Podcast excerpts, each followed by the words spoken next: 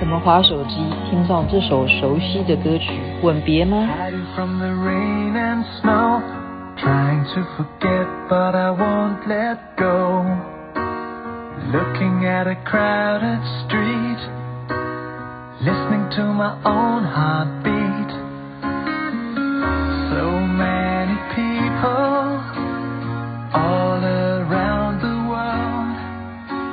吻别在这时候就变成 Take me to your heart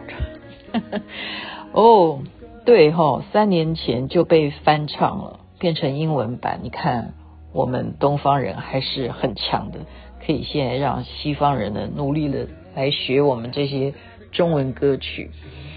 OK， 我觉得还是轻松一点好了，不然其实我每天也都在努力的学习啊，求成长嘛，可是还是要来点娱乐啊，因为看完了一个韩剧啊，叫做对我说谎试试，对我说谎试试。我觉得很喜欢的一种肥皂剧模式呢，一定要有某一个主角是很有钱，那像这个情况就是男主角非常的有钱，是饭店的老板。那为什么这个剧名叫对我说谎试试呢？原因啊，就是这个女主角啊，她在上学的时候，就是高中的时候，她心中暗恋的这个学长呢，一直是她努力要争取去考到更好的大学啦，考上公务员的一个幸福的未来嫁人的对象啊，没想到竟然是她的闺蜜呢，得到了她这个学长的青睐，也就是最后是她的闺蜜跟她所爱慕的学长结婚了。所以在一次的这个同学会聚会当中呢，这个女主角呢，她心里头就有一些自卑嘛，觉得当时她那么样的爱恋她的学长，竟然现在跟闺蜜是一对夫妻了，那她就要表达一下自己的虚荣感啊。有时候很久不见的同学会，我们有没有这样的情况？想一想我想一下，我们不会，我们班很好。然后这个女主角就告诉大家，她宣布说，其实我也已经结婚了。哇，那大家同学说，原来你也已经结婚了啊。然后她说，对。那大家就问说，你结婚的对象是谁呢？她说，就是某某的饭店的那个富二代老板。哇，大家都羡慕的要命啊，因为那个老板对不对，叫高富帅。所以女人为什么会有这种心态啊？就是说她的虚荣感，一定对象就是要嫁给高富帅，然后她就会觉得可以挽回她当年的这种自尊心受损，然后让大家觉得她真有面子。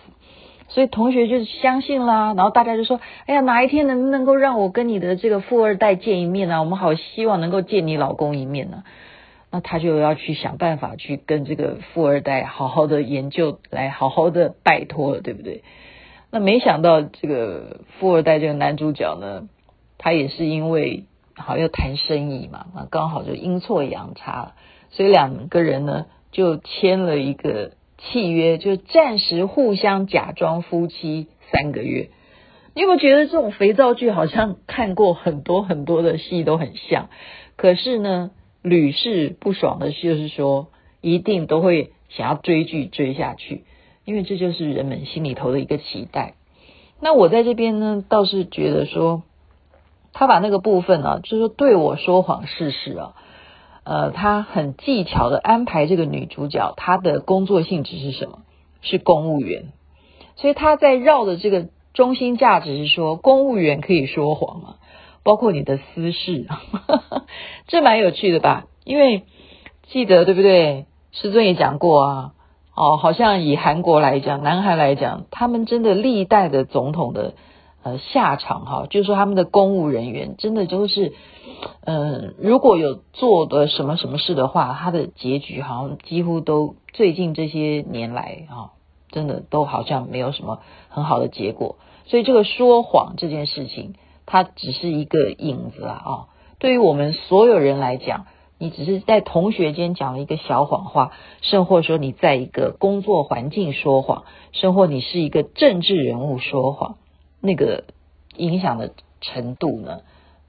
虽然幅度不一样，但是有那个心总是需要去忏悔，需要去检讨。所以后来这个戏啊，我觉得蛮有意思的，就是说反而是那个男的后来真的觉得这样子假装的也爱上他了